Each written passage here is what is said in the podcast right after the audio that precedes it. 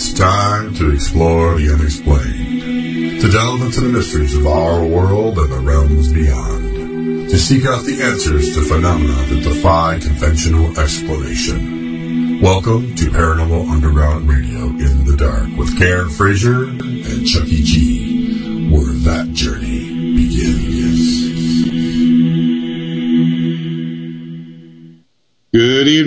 This is Parent Underground Radio in the dark with your host Karen Frazier and Ben Robinson. Sitting in for me, Chucky G, because I'm over here at First Ward Schoolhouse in Wisconsin Rapids. How is everyone this evening? Hey, good, good. Awesome. Except I, I, I, I hate to say it, but I do believe it's Robison. oh, did I say it wrong? I'm sorry. That's all good. It's all good. I'm sorry. Chucky's I'm got sorry. his mind in other places. Yeah, thank right. you. I do have So- my mind in other places. Yeah, so we'll have um, Ben introduce himself and stuff in a bit. But what I want from you right now, Chucky G, Yes, is. I want to I want to hear about what you're doing tonight and what's been happening already. Okay, so we're at the First Ward Schoolhouse in Wisconsin Rapids. Uh, Justin Libbigs and Judy Carl uh, are owners of the place. It's in, from the, uh, the 1800s. It's a 17,000 square foot last last standing old schoolhouse in Wisconsin. Um, yeah, we've been so we we've been here a few times. In fact, when we came back now, we were looking in the the book that you sign in, and actually had us from two years ago, and had Al's name in there too, which was really cool. Oh, that's So, cool. Yeah, and then they have our picture and our bell that I de- donated here on the desk. So, but we've been here. Um, we tried some stuff in this one bathroom you're supposed to lock yourself in, and uh, things will happen. Uh, Kano went in, and there was some. We got a bunch of K2 hits going in there because we pretty much baseline the place, so we know what's going on.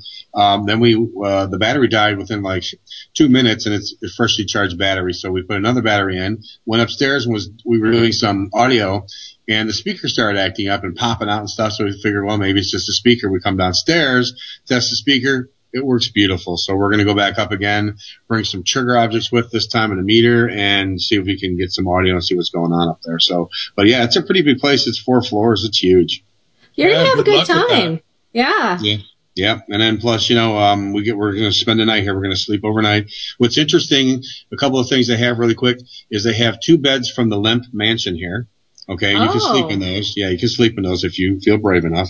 Um, and they also just received a dresser from H.H. Holmes. Do you know who H.H. Holmes Oh is? yeah, I know who he is. He's Okay, America's very first serial killer. You got that right. Well, there's a dresser. There's a dresser upstairs. It's from his uh, killing mansion, I guess you call it. What's interesting when they were showing us this dresser, the bottom of the dresser, which looks like a normal piece of the dresser, uh, it's a hidden p- compartment. You pop it out, slides open. It's a giant drawer where he used to keep all his weapons. Oh wow. Yeah, Yeah, that guy was a twisted dude. I thought though, I thought everything burned down because Well- um, that whole place got like you know quote unquote uh, mysteriously burned down. Yeah, well, see, this was this piece was uh, a police officer had this piece because some of the stuff got out of there before it went down, and then he had it for a long time, and then he finally sold it off to the school because they looked they like they have a lot of eclectic stuff around here. Like there's a sar- sarcophagus upstairs, uh, Egyptian stuff. There's like a little mixture of everything in here, so it's not all just 1800s school style, you know. So yeah, so it's up on the uh, the I think the second floor. So we're to go ahead and we're to do some testing with that also as a giant trigger object. So it ought to be pretty interesting. It's really creepy. That's cool. You're gonna have so much fun. So are you are you sleeping in one of the Lemp Mansion beds then, Chuck? Uh, I'm not because there's a giant, huge monster king bed and I already took dibs on that. okay. So Yes. here's my question. This is a very important question about haunted places, as you know. Sure. Does it have a gift shop? um, it, you know, it does not have a gift shop. Oh. There's like a little, there was a, well, there was a little corner It's where they, they got some, Ben. Well, they got some, there's a little corner where they do have some stuff you can buy like a, you know, like a wristband or something to help. Okay, well Uh, counts. Mhm. Yeah, you know, to help raise money for the school to keep going because they got so much to build on here. In fact, they just opened up one of the rooms when last time I was here was not here and it's huge. So yeah, they have a lot to go. So anything they can get to help out with the school is greatly appreciated. So So if I actually manage to make it out there this summer, like we've been talking about me doing, yeah, uh, are you going to be able to get me into this place? Um, I could sure try. I'm sure I could call him up and we'd have to drive out here. It's about, it took us what, about four hours, Sean? Well, how we're going to be in, here. we're going to be in Bloomington. How far is it from Bloomington? Is it in the opposite direction? Um, I don't know. Do you know? I don't know. I'd, I'd have to look and see for sure. I'm not really positive on that. If it's in the opposite direction, if it is, it'd be pretty far. So, but uh, I'd have to check it out. Well, hmm, just think about it. Okay, I, w- I will think about it. So, Well, who's your I- guest tonight? Who's your guest tonight on the show? It's Aaron Collins from Paranormal Crossings. We're going to have a good time. I met Aaron um, at the Oregon Ghost Conference this year. He was the host of the panel that I was on, where we were basically berated, not by Aaron, but by another person on the panel for being, uh, being, you know, I don't know, like Satan people, I guess. Oh well, you know that sounds like good times. You missed that, Ben. I know you weren't at the conference this year, and you missed that. I will tell was- you that It was my third eye. That's why Yeah. I knew what was going to happen. I walked out. I walked out of that uh, off the stage, out of that panel, and Jay came up to me and said, "What the hell was that?" I said, "Oh." That Well, you sounds know. just like Jay too. well, you know, Yeah. sometimes sometimes you can be kind of evil. So you know, it just depends on what mood you're in. So you know. "It's true." When I have PMS, I'm a little evil. It's you know, but that's just that. What woman isn't? Yeah, yeah, that's good. Right? that is a good point there, sir. That's a very good point. Well, um, all right. Well, I'm gonna let you guys go so you can Okay. t- take over and have fun with the show. I just wanted to stop in and say hello really quick. All right. Hey, you have a great time, and uh, your team enjoy yourselves, and you know, get some activity and send me EVPs and stuff. Okay. Well, so everybody say goodbye. See you guys later. Chuck. All right. Later. See you later. Bye, guys. Bye. Good night. Bye. All right. So, Ben, Yes, ma'am. why don't you tell our listeners about you? You've been on the show before, but you haven't co-hosted before. Well, I like uh, long walks on the beach. Mm-hmm. Um, Pina coladas getting caught in the rain. yes. Um, my name's Ben Robinson, of course, and uh, I have been formally investigating paranormal phenomena for, gosh, uh, about seven years now. Uh, originally started a group called the Paranormal and Occult Research Team. Ran that for about five years. Uh, decided uh, wanted to kind of go on a single, uh, more you know autonomous level, and that segues into the the um, nonprofit I run now, which is called the Autonomous Studies of the Enigmatic and Paranormal, which is a mouthful. So most everybody always refers to it as ASAP. Um, and yeah, I, I mean, I'm kind of one of those guys that um, takes a very science-based approach, but I'm very, very open and embrace the the psi end of uh, this field of research as well. I think it's equally as important, if not at times more important. So. Oh, see Uh, now you flatterer. You're just saying that because you've investigated with me before, and you know how woo woo I am when I investigate. Well, I don't. I don't so much investigate as I communicate. Right. Yeah. And and you know, I honestly um I I really think truly that there is a, a very serious place for in this field. I think it kind of started with it, you know, uh, the human interaction there in itself. So if we were to get arrogant and ignorant about this field of research, which I think at times happens, um, yeah, you're going to have that. You're going to have people who go, no, it's science and it's gotta, you know, be explained by whatever, you know, factors when in fact we've got things that cannot be measured or, uh, you know, detected on equipment. And yet you got folks like yourself who have these abilities to tap in and, and they can confirm, uh, corroborate with other things as well. So I honestly do believe very much in I know you do. Yeah, I'm just teasing you. You Stop know, it. It's it's the hazing. Okay, I'm done. I'm no more hazing, Ben. Is that is that hazing like hazing network? Hazing. yeah, the ha- hazing network. That's us. there we go. So, and you are a fellow Pacific Northwesterner, which I like. You're just down the road a bit from me, Yep. and you've worked with us at the museum before. I have indeed. I've been very, very graciously uh, permitted to come in there. Um, you know, as a, uh invitation from yourself, as a matter of fact, and um, yeah, very fascinating location. So I want to go back. Need to go Yeah. back. Well, you know, you just need to let us know that, and we'll we'll work something out. So we're having a big uh, a big shindig there tomorrow night. Uh, you probably know about it. We're we're having a public investigation that, but it's only open to 14 people. It was supposed to be 10, but you know we went over a little bit. Um, and Rebels. it Yeah, right. I know it's a paid investigation. It does not benefit us. It benefits the museum, uh, who needs money. You know, the museum needs money because they had their endowment fund embezzled a few years ago. And so, uh, our, Yeah, our that was friend, good stuff. Yeah, good stuff. Our good friend Jay Verberg will be here. He's our, he's our, and only Ben and Cheryl can see me doing this. He's our celebrity. The- I- as I did earlier, and you guys only saw it. I did the quote. un- I said quote unquotes, but I also threw it up. the air quotes. That's right. I did the bunny ears, and you know because Jay's just Jay, but he is he's going to be there, and um, I guess Michael will be down for a little while too. Cool. Yeah, Oh, Michael yeah, White. Michael White. Yep. Yeah, he's a, an amazing. Both those guys I consider very close friends and um, great colleagues to have in this field. So yeah, you guys are gonna have a lot of fun.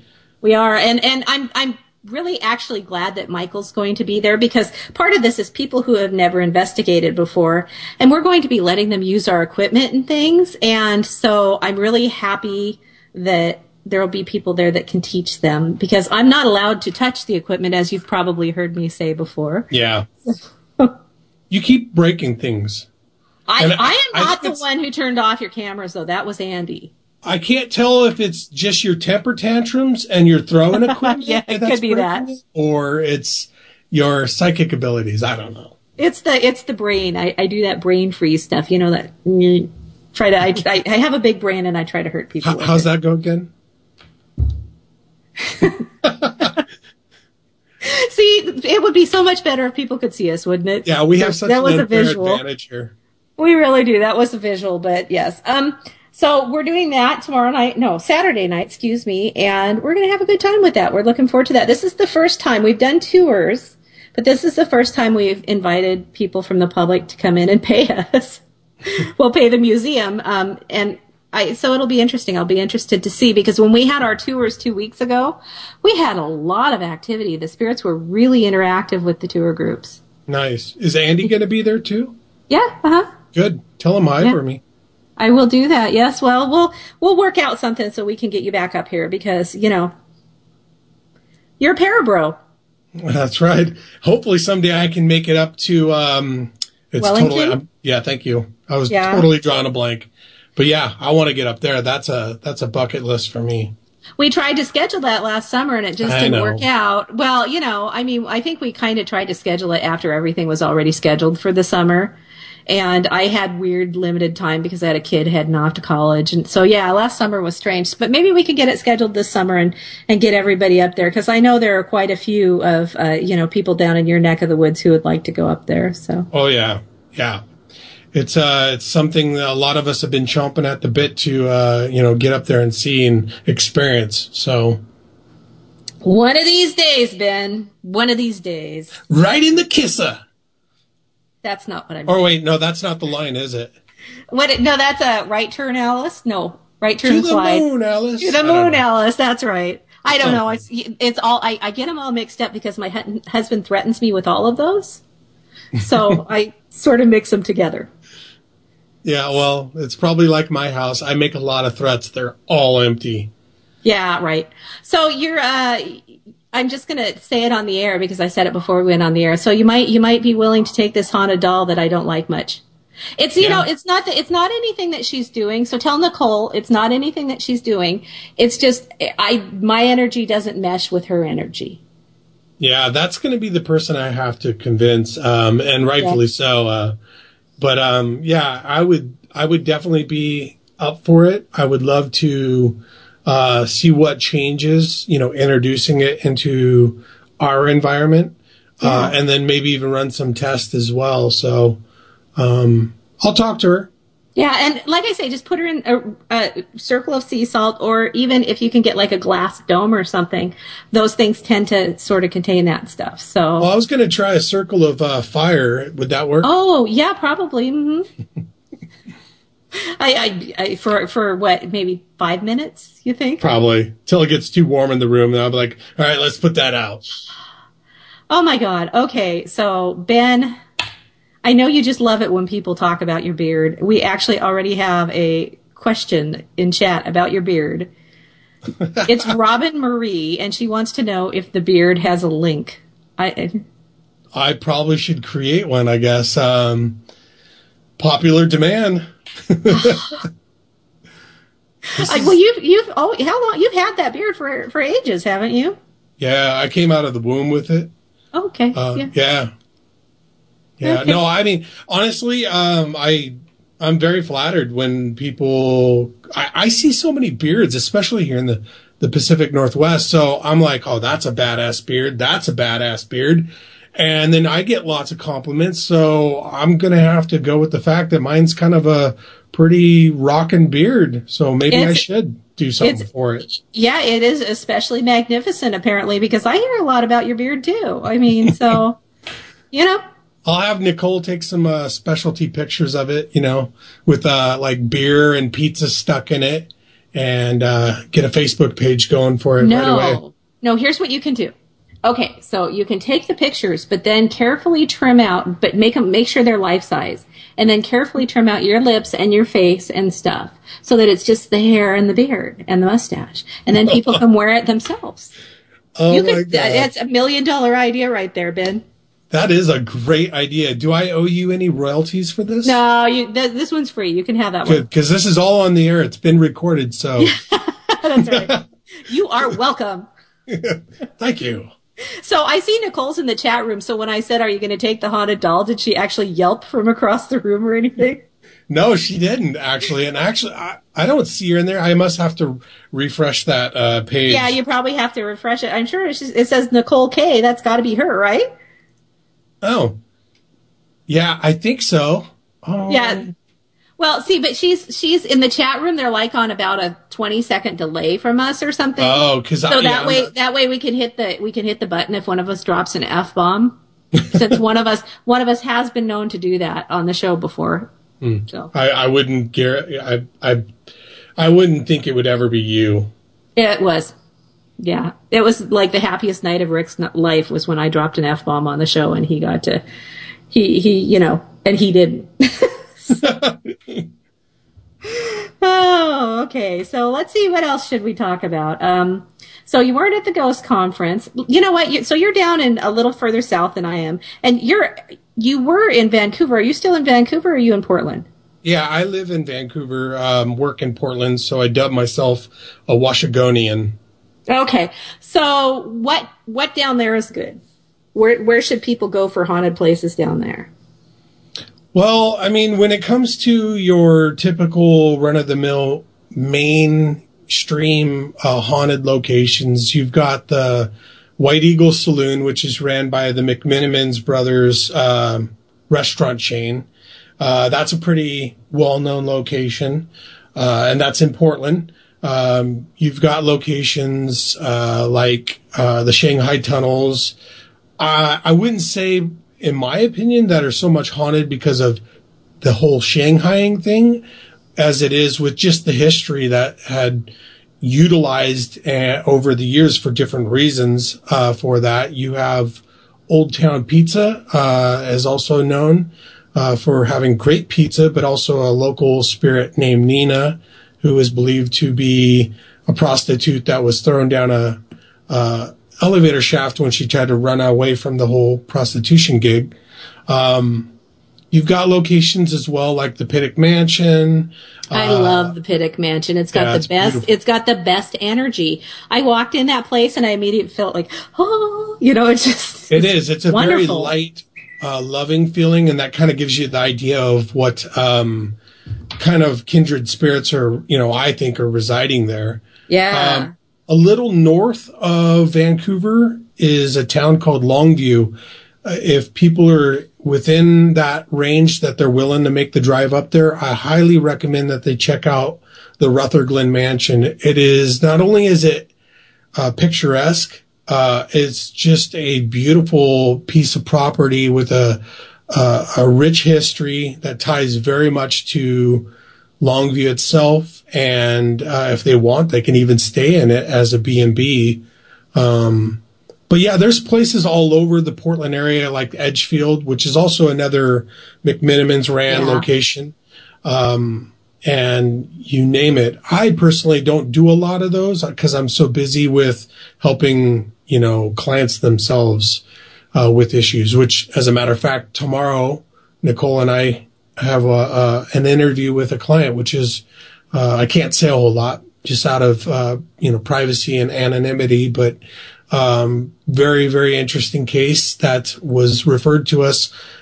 Uh, well, tied kind of with a, a, Catholic priest down in Texas. So, uh, very very interesting uh, kind of uh, way to kind of get information from a case that I've never had. You know, it's yeah. been usually the clients just give you everything, but in this case, it's the clients giving us some information, but we've spent some time also chatting with this uh, Catholic priest too.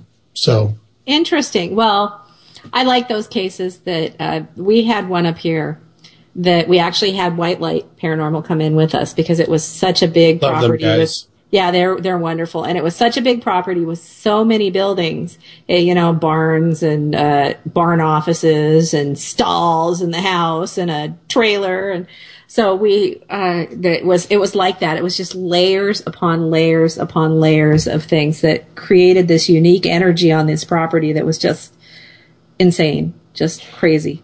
And I think that's a that's a big thing that a lot of people don't consider or either talk about is uh, kind of the whole feng shui or however you really pronounce it. You know, the, you Energy, cer- yeah. Yeah, you go into certain homes, and because of the stuff either that they've you know accumulated, whether they were hermits or just pack rats, or sometimes even folks that are very you know clean freaks and have a very open place.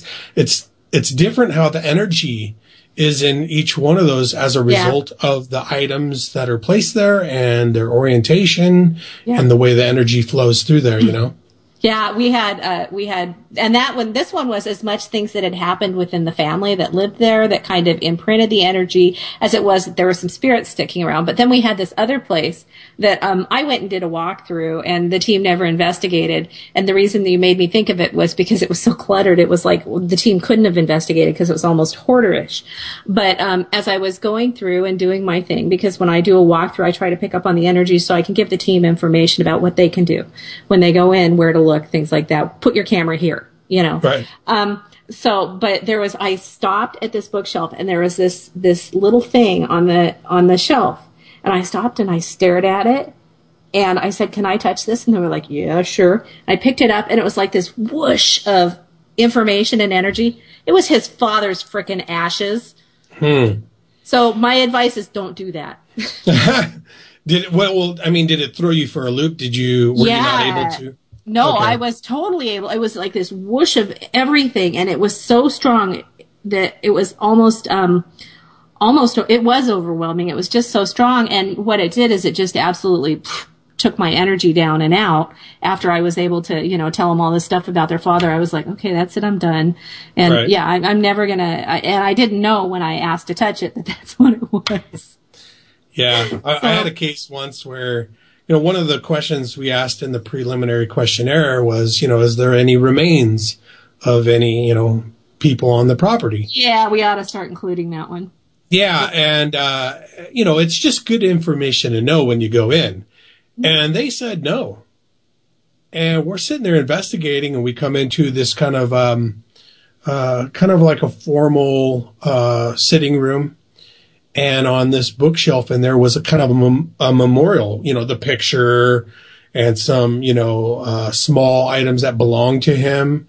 And he, he was a, a dedicated, uh, actor for this, uh, theater, uh, which is in Vancouver, which is another location, uh, the Slocum House, uh, mm-hmm. which, um, I've investigated several times, but the the person's remains are there. And we were you know like oh well that would have been good to know. And had that had anything to do with any of the other activity that may have taken place you know would have been just kind of good information. Yeah. Yeah definitely.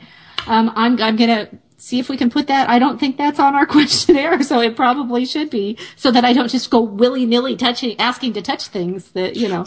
Yeah, and another one I might uh, suggest uh, putting on there, and this was all from uh, you know experiences yes. that I've had over the years, was uh, asking if there's any firearms, loaded firearms, or um, manufacturing of illegal drugs. Because one case we were not afforded to do a walkthrough, meet the clients in advance. We had to travel overnight to get to them during the winter. Uh, it was kind of one of those, you know, rush cases because there was Yeah. a child involved. So we never really got to have a whole lot of dialogue or anything. We get down there, they leave, you know, they say, okay, you know, you got the rent of the house while we're gone. We're like, okay, you know, that's their fine. And they, they can sign off uh, with one of the forms that I created, you know, saying that. So that way, if the police show up, we can Right. go, hey, we have authorization. We got their names and numbers. Here's where they are. You know, let's talk to them. Well, we're investigating within 15 minutes. We discover loaded weapons at every corner of the house. Uh, we discover a trained, uh, you know, closed circuit, uh, television surveillance camera on the front door Oh my. we're tracking we're tracking down you know doing our emf sweep we're tracking down this huge emf uh spike that's going on and we find a hidden room with their hydroponic system set up in it and i'm like you've got to be kidding me We have we have uh like two two of those three things. So hydroponic for sure i know No, yeah, not that one, but we, we have, I, you know, we have weapons in the house. And so I actually ask people about weapons because we have them in the house because Yeah, my husband's a gun nut. So Well, Yeah. it's just smart because if you're walking around in the dark and you accidentally kick a shotgun over and it blasts, uh, you know, your buddy's leg off, yeah, Uh, that's that kind of ruined what you were there to do. You may create another ghost, but that may be not what you're wanting to do. right, right. So, um, let's do this. We're going to go to a break. When we come back, we will be talking to Aaron Collins. So stick around, you guys. This is me, Karen Frazier, with Ben Robinson, our special guest co-host this evening. And um, you're listening to Paranormal Underground Radio in the Dark here on the Hazy Radio Network. We will be right back.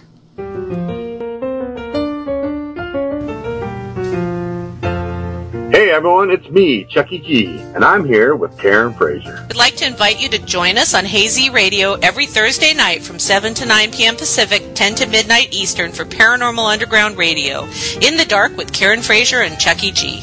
We'll be exploring the paranormal and featuring the latest in spiritual and metaphysical topics, as well as interviewing intriguing guests. So please join us every Thursday night at 7 p.m. Pacific, 10 p.m. Eastern for two hours of exciting paranormal radio on hazyradio.com.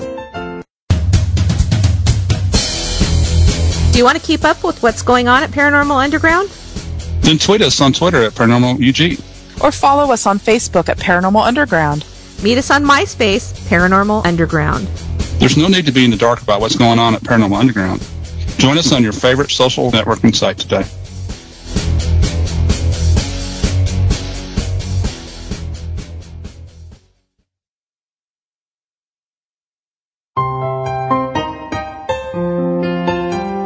Hey everyone, it's Karen Frazier from Paranormal Underground Radio. I'm here to tell you about my latest book, Pioneer Spirits Investigating the Haunted Lewis County Historical Museum. In the book, I got together with Patty Valdez, South Sound Paranormal Research. SSPR has actually interacted with the ghosts at the Lewis County Historical Museum for more than seven years, and the experiences that I've had there as a volunteer and paranormal investigator have been significant. So I'm excited to share the story of the ghosts there with you. I hope you'll pick up a copy of Pioneer Spirits so that you too can know what it's like to encounter one of Washington State's most active haunts. This book is available on Amazon.com or you can visit my website at authorkarenfrazier.com.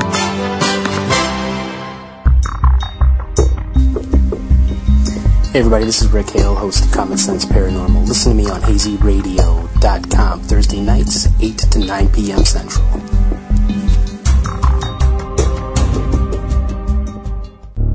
Cutting molding with a 12-inch dual compound miter saw, while holding a newborn baby in your arms, when face to face with a congregation of alligators, with the ball in your hands and the entire freaking season on the line.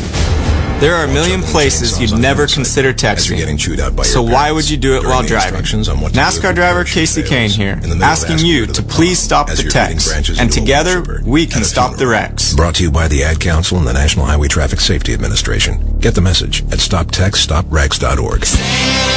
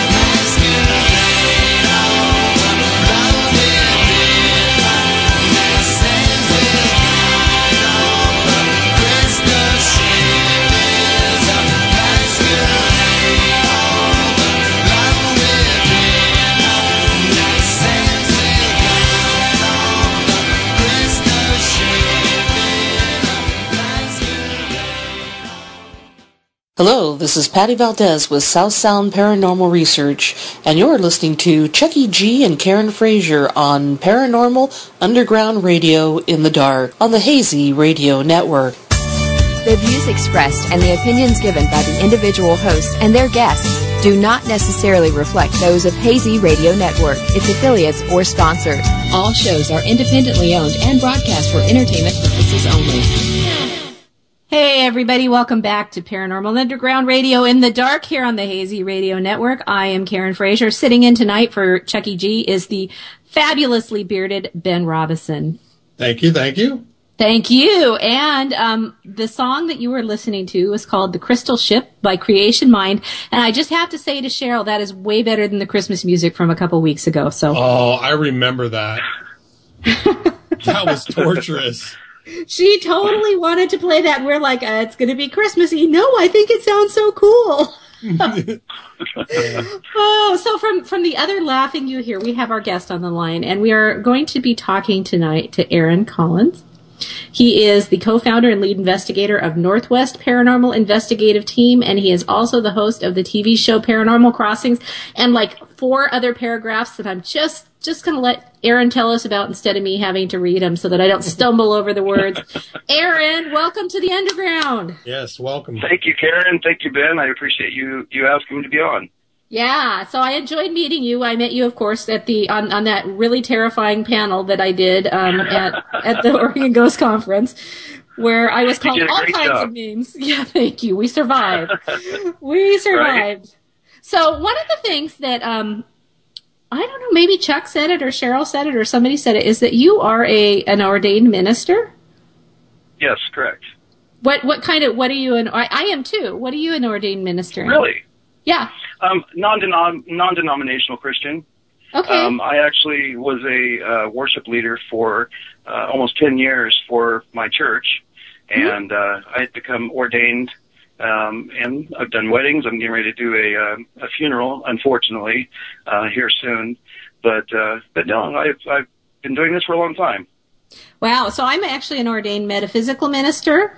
Um, but I think it's, I think it's great that you mix the, the religion and the paranormal. And I know people are going to be like, what? But, we have an ordained, we have an ordained Lutheran pastor on our team. and wow. yeah. And, um, then we have a, a couple non-denominational and then we have me, the metaphysics chick. So I think that that really meshes well with what we do when we're working with clients. Do you, do you use that background at all in your work? I do. Um, I I pray, of course, before every investigation. Um, and we just recently, you all know who June Lundgren is. Um, yes. She was on the show. Also, yes, she's amazing. She's um, uh, she's our psychic medium uh, on our team, and uh, she had asked me to uh, to go with her on a demonic removal, which is not something that I do, uh, and I'd mentioned that at the Ghost Conference. I, I am in no way equipped to do that type of thing, but um, I, I did go to support her, um, and of course prayed before we got there. And uh, once the removal was done, which I don't know if uh, you guys have ever done anything like that or seen anyone in person do that, but oh my gosh, it, it's I can't even explain the feeling of being there, the feeling of dread, the feeling of darkness, the the feeling of hopelessness, and I mean, it was unbelievable. And this poor man, he was just so broken. I had never seen anyone so not having any life in him. Really, you look in his eyes and it's just dark because he was so whipped. I mean, 24 years of Oh, having my to goodness. deal with this. Yeah. And his wife had passed away two years prior, and he felt that this demonic uh, entity actually had a hand in uh, in her death. But aside from that, I mean, once it was done, uh, afterwards, I had never seen a transformation in someone uh, like I did with him, and it was absolutely amazing. Um, of course, after we were done, you know, we all got in a circle and prayed. I always pray. I mean, I'm always asking God to be with me no matter what I do. Um, if God tells me not to do something, I'm not going to do it. Um, and I'll be honest about it. And so, but, you know, we've heard from this gentleman since then, and he said, I have not felt this much peace in so many years. And to me, that just warms my heart. That's yes, it's great doing investigations. It's great being in the paranormal field, but really to help somebody like that, was amazing. June, of course, using her God-given, you know, gifts uh, and able to do what she does is absolutely just mind-blowing in my opinion. Now, so it works you, well. Do you find, Aaron, that you guys come across these kind of cases uh, with regularity? No, you know, honestly, this is the second one I've done. Um, first one was more personal. She wasn't involved, um, and it really wasn't my team. It was uh, me and two other pastors uh, that did this. And you know, most of the cases that that I have done, actually all of them, but two, uh, have been uh, non-demonic, uh, d- uh, demonic. And so um, this was rare for me. And so I really wanted to, even though I always vowed to never be a part of uh, any of this type of thing, no exorcisms or anything like that, because you know I don't. If I don't know what I'm doing, I'm not going to go subject myself to that and open myself up to that. So, but I Sure. got pretty well prepared before going to do this, and I felt confident enough. And uh, of course, I had June with me, so, so it was Right. great. Yeah, and, and I can only imagine, you know, it, for you, probably one of the deciding factors was, uh, yeah, you normally probably wouldn't have delved into this. However, you saw in that man's face what kind of um, pain and strife and everything he was going through as a result, and that probably was a, a big motivator for you. It was, and you know, my my wife also assisted, and and um, you know, she's she's new to the paranormal. She's always been interested, but um, uh, she's she's fairly new to the team, and so I've kind of brought her on. I've been teaching her how to how to investigate and things like that. So I asked her, I said, "Do do you want to go and do this now?" And I explained to her what this really means, and she was willing to do that because June was going to be there, and um, and and she felt as well as I did well protected. Sounds like you guys had some pretty good um, strength, you know, uh, formed between the three of you, especially. Now, we do. I know, I know you bring in the religious end of, uh, you know, this this side of your efforts and research and and everything involvement in this field.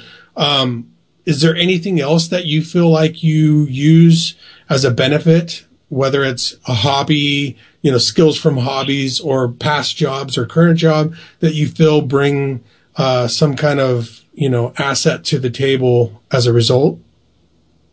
I do. I mean, I think that everybody has life experience, and um, you know, in my mid 40s, I, I've been through quite a bit, and I've done a lot of things professionally. Uh, one of them, you know, what got me into investigating in the first place was um, I worked uh, retail loss prevention for a for a company, a, a sports a sporting goods uh, company, and so I did that for a number of years and worked my way up to a resident agent, which is where I did internal investigations as well as external. So not just busting shoplifters that walk in from the street, but also, unfortunately, there was a lot of internal theft with employees. Right. Um, and so, and that's one of the most difficult, get most difficult things to do in that type of setting because you're you're having to sit down and interrogate someone you work with in a sense. You work for the same company, they know you, they see you every day, um, and so it, it makes it tough. But at the same time, through the ministry that I've done over the years, um, people open up a lot to me, and and I find that all the time in my personal life as well as investigations. And so when I come in to do an investigation, not only am I bringing years of investigative experience, but I'm also bringing the minister side. I'm also bringing the the person that cares. You know, I have a big heart for people. I care about people, and and, and it's genuine. And so I'm not there for glory. I'm not there for, oh my gosh, I did another investigation. Woohoo! You know, um, it's great and all, but I'm there for a purpose, and the purpose Yeah. is um, to help somebody. And I think- if I could do that, I was going to say, I think honestly that dynamic right there is very crucial because there you got a lot of selfish people out there doing this quote unquote research for the wrong reasons. It's not to help people. It's about, you know, going in there and having a thrill or some kind of cool experience or maybe to get rich because they were able to create some kind of hoax or whatever. Um, right? yeah. And, and the fact that you, cause my heart's in the same place. Um, I'm there to help people. So I like that. That's awesome, and I appreciate that. You know, um, and everybody on my team has the same heart. We all work well together. June is actually, actually everyone on my team, I have to say, is really my family member. I mean, you know, we're not blood family, but we are brothers and sisters. And, um, and I like that, um, because the closer we are on a personal level, the better we are at going into investigations and helping other people. And we do that collectively together. And sure. if, if it's, if it ever comes to a time where it doesn't happen, I'm going to stop doing it, but I don't ever see that happening. So. Yeah. One of the questions that I ask people a lot, um, not necessarily so much on this show, but when I talk to people, um, especially people who are really new to the paranormal, um, is they say, okay, well, we're, we're doing it because we want to help. And I think that's fantastic. And so then I ask them, well, how do you help? and do you right. know how many blank looks I get when I ask that question? That's an awesome question. I can actually. imagine.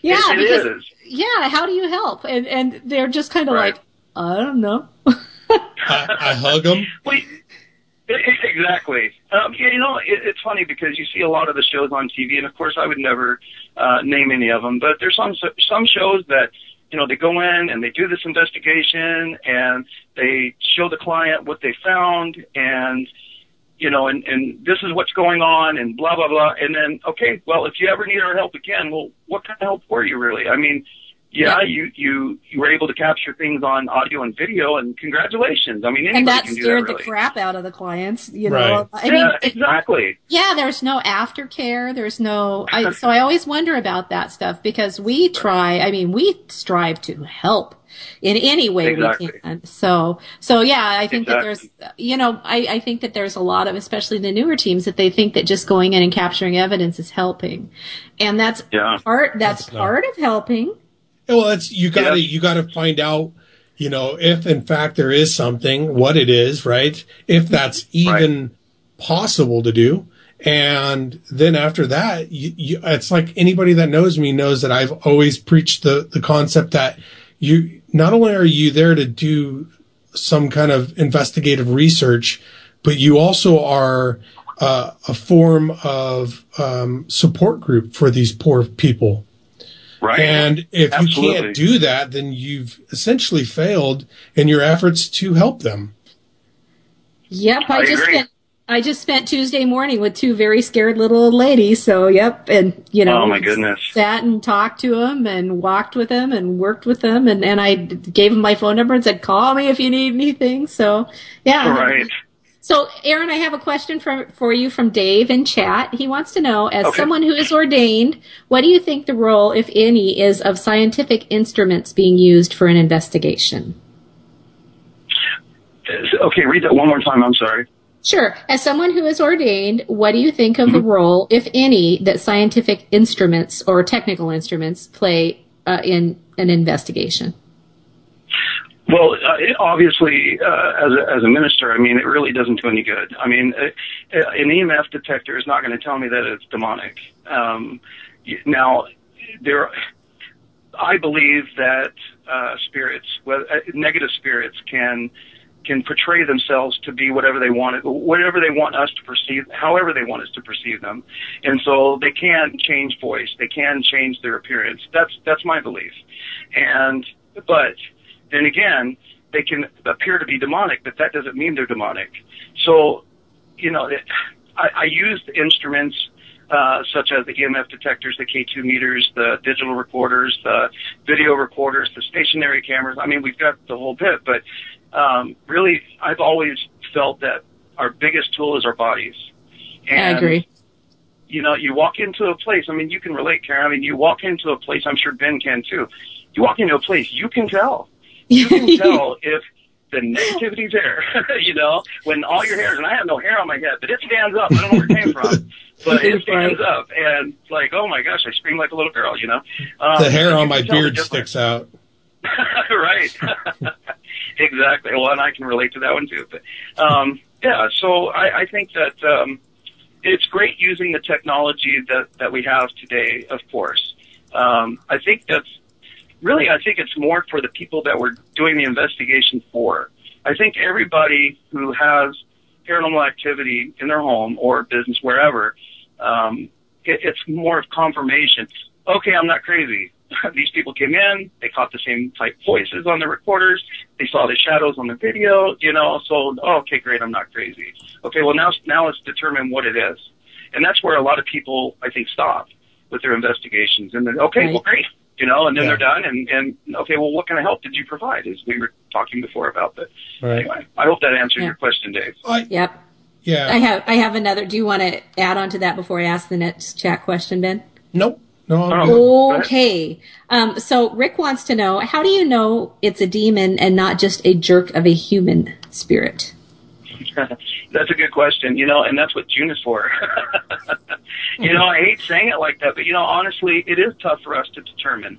Um, but there are things associated with uh, a demonic presence. The smell, it's the, you know, the sulfuric uh, smell.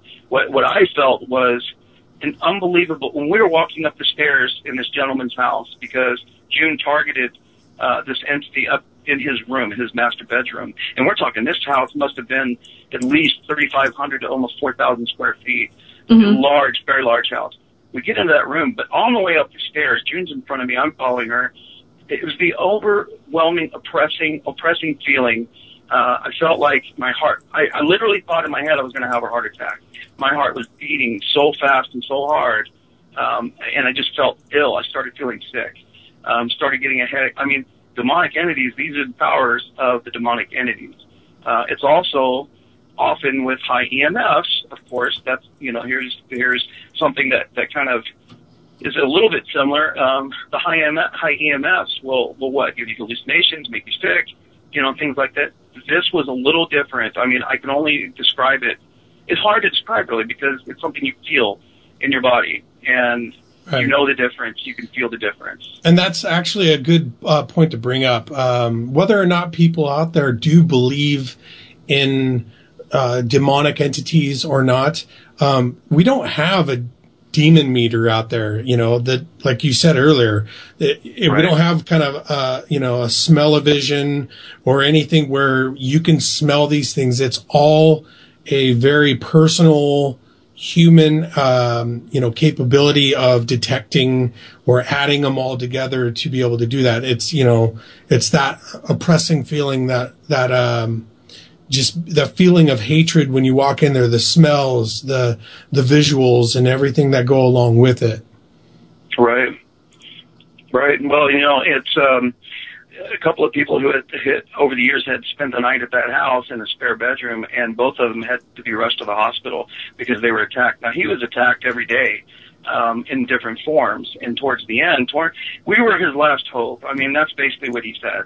Um, he had had another team come out, um, and they did what they could to remove uh, what, whatever was human um, spirits, but they they didn't have the ability to remove the demonic, and so they had asked June uh, if she could do that, and that's how we ended up there. But you know, these things are nasty, and I'm telling you, you know, I have a friend, a personal friend. He's more like a brother to me, um, who had an attachment, and that's what that first demonic removal was for. It wasn't really a possession.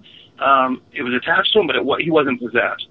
And um, it, it was. I have never. If you've ever had an experience where you were either touched by a demon, attacked by a demon, breathed on by a demon, it is the most terrifying feeling uh, that you'll ever have, in my opinion. And that happened to me. I, I was downstairs in this bathroom that adjoined two rooms, and that's where I felt led. Everyone else was upstairs because I felt the the entity go downstairs, and I said, "Let me go down there. Let me just let me just go down there." I don't know why I said that, to be honest, but I go down there and I'm praying all the way.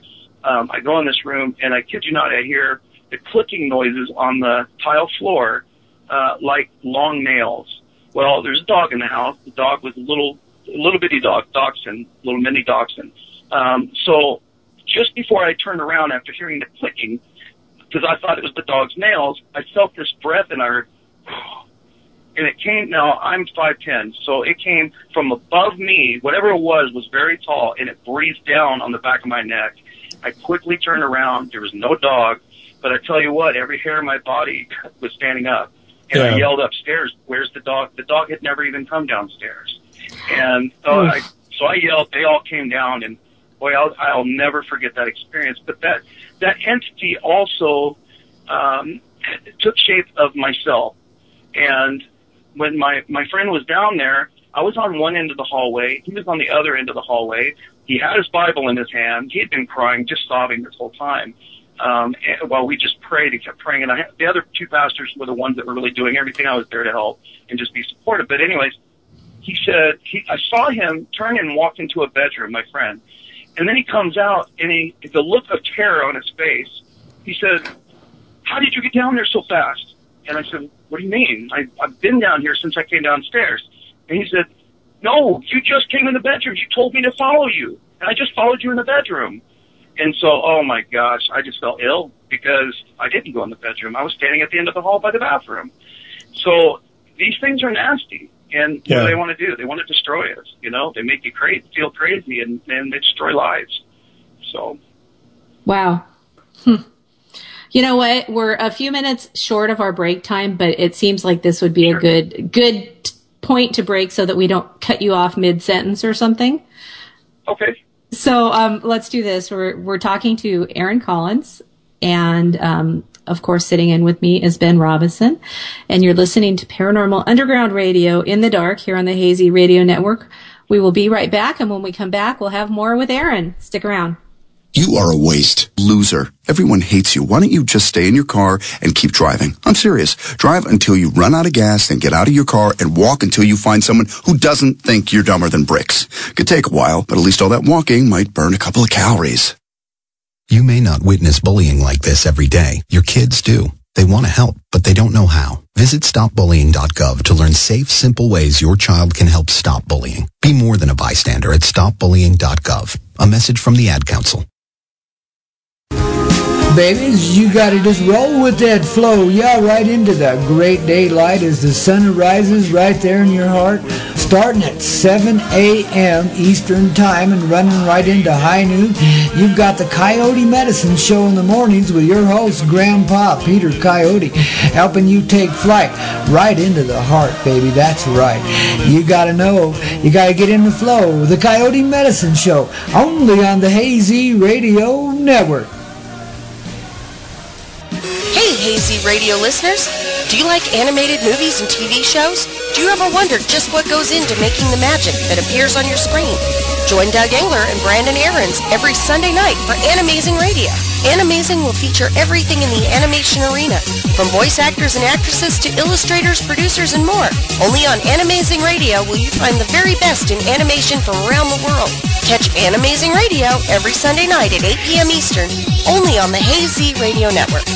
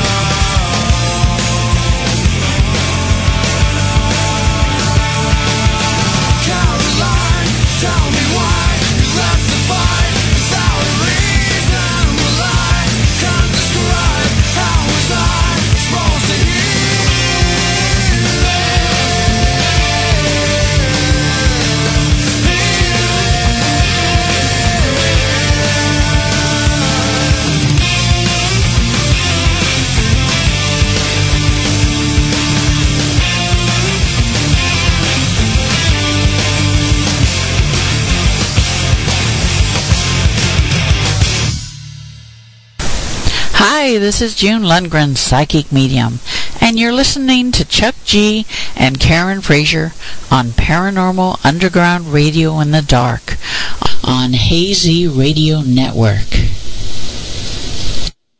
Hey, that was June. Aaron, that was June. Hi, June. Yeah. that was awesome.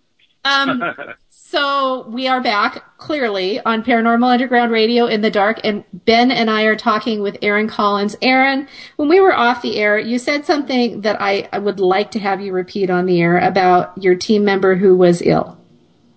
Yes.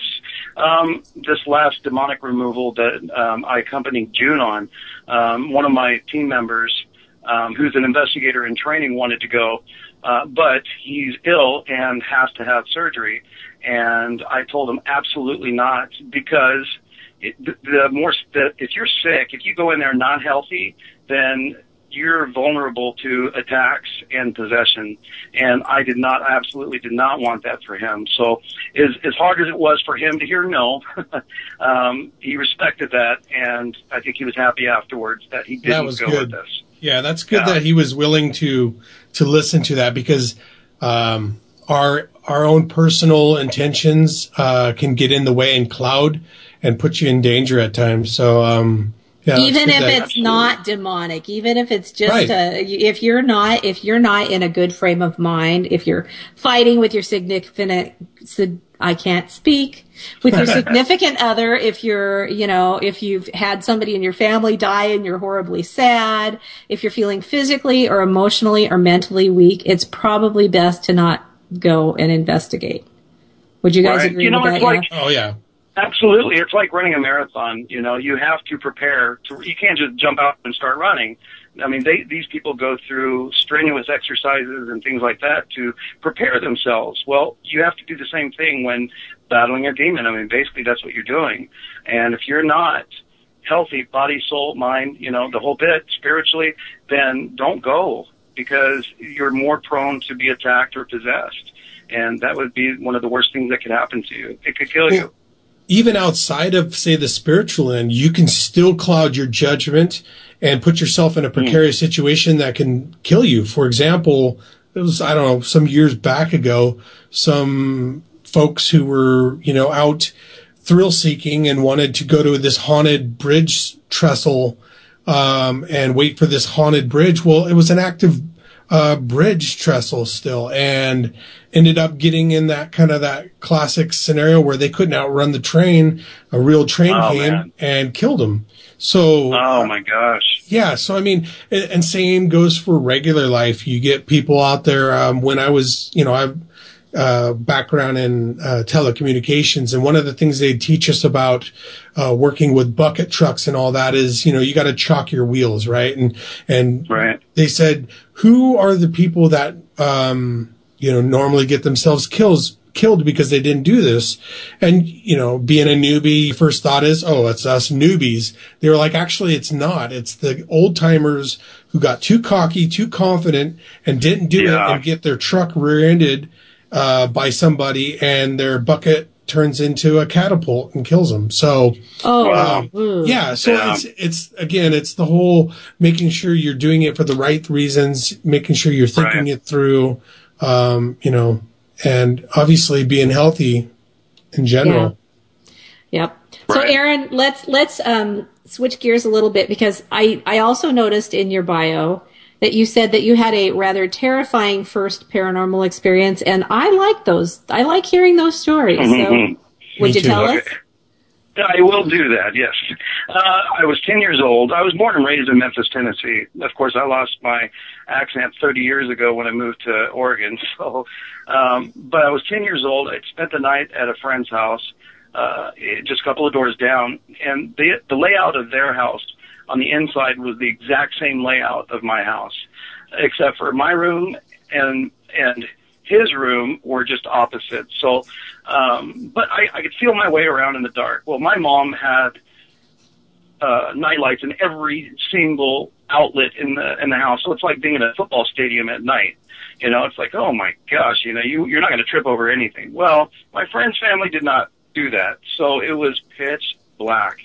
I got up during the night. I was in my friend's room, had to go to the restroom, And so I had to feel my way in the hallway to, to the bathroom and go to the bathroom and turn around. I was getting ready to open, or I opened the door and I was just about to turn the light off.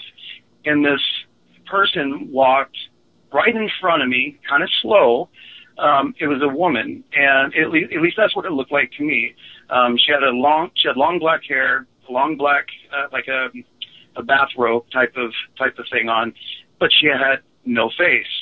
And what I mean by that is, I mean she had skin and she had a skull, but it was just skin pulled over a skull, and I saw a nose, but no eyes and no mouth. Ew. And it was the most terrifying thing at 10 years old, obviously. I think people Yeah. are terrified now, you know? And so I, the weird thing was, it was pitch black going to the bathroom, but right at that instant, out of nerves, I mean, I shut the light off and I felt the breeze from her walking past me. But what was weird is when I looked down the hall where the direction she was going, the curtains were wide open and it was a full moon and the moon was shining in, which illuminated that whole hallway, which wasn't like that just prior to me walking in there. I, I can explain that, but uh, so I ran, ran back to the to the bedroom, and you know I, I could see at that point, and uh, jumped in the bed to, to hide because of course you know you guys know as well as I do. I mean, once you're in bed and you cover up to your head, you're safe. That is, that's right. Uh, You have to, you do have to jump over the part where they could reach out from underneath, though. Thank you, Harry Potter, for that invisibility cloak. That's Um, right. I can't have any limbs hanging off the bed. Let me tell you. I no, I hear you, man. I, I do have a question though, Aaron. I, I always think about those kind of things, and and it and it seems like it's crossed your mind as well too. Um, you know that hallway was pitch black, but then right, after you saw her, uh, the the curtains were open and the the moonlight was coming through. Right. I, I know this may sound cheesy even when I ask it, but I wonder, do you think it's possible that maybe there was some connection with the moon and energy for her to be able to manifest and do that? So she kind of like said, well, I need this and opened the curtains right beforehand be- to help her in her efforts? I do. I, I think that, I, I, yes, actually, I mean, I think you're 100% correct. I, that's my opinion. And what's funny is all these years, and that's really what stemmed my curiosity in the paranormal. What was that? What did I see? And I've had other, uh, ghostly, you know, or uh, paranormal experiences through my life before ever doing investigations. And I finally, you know, it took 35 years, but 35 years later, I interviewed a psychic medium, and she's an author as well, who lives in Canada, and her name is Cheyenne Leo. And she and I, before I interviewed her, um, we were talking over Facebook Messenger. And I wanted to get to know a little bit more about her, so we were having a great conversation. And what happened was she she had found me initially and wanted to do an interview with me for her magazine that she writes for um, in uh, Canada, and so I agreed to do it. So part of that story was obviously my first experience. So she said, "I know what you saw," and I said, "What do you mean you know what I saw?" And she said, "I've seen the same thing." And she said when she was a girl, she used to play at the cemetery all the time because she could play with the ghosts. And she, that's what she did. I mean, as creepy as that sounds, um, she always felt safe with these people. But one day she was out there and she saw this woman with no face. And she asked the other entities or the other spirit there, what is, what is she? What's wrong with her? Where's her face? What happened? And they said, that's the unmother. And she said, well, what is, what is an unmother? This particular woman had lost her children and she had spent all this time searching for her children, that that had been her main focus even in death, that she had lost her own identity.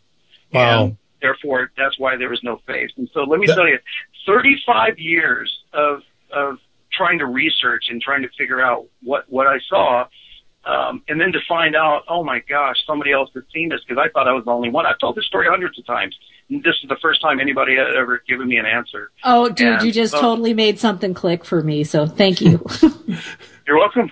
this sounds like a this sounds like a awesome storyline for a horror movie, The Unmother.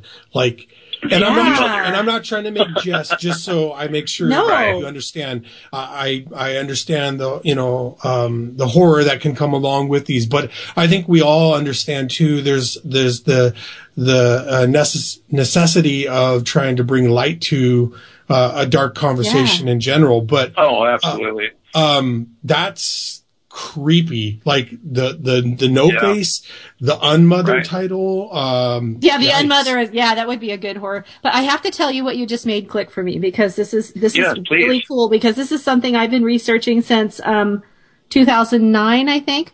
So um Okay. it- up at you know on the panel I talked about my books about Wellington. Up at Wellington there is a spirit who presents with no face. That's what we call him. We call him no face. And Wow. I even knew I I know who that spirit is, and now I understand why because it was actually a spirit of somebody who somebody who lived. What the hell are you doing, Ben? he's playing with his he's playing with his K two meter while I'm talking. Anyway, Oh, okay. so um, but but it's it was it was actually somebody who survived the avalanche, but his the rest of his family died except for his mother, and he, Oh, his my whole life his whole life was defined by this avalanche. So he lost who he was as this little boy, and so I bet Wow. you it's, it, don't you think that's Wow. kind of the same thing?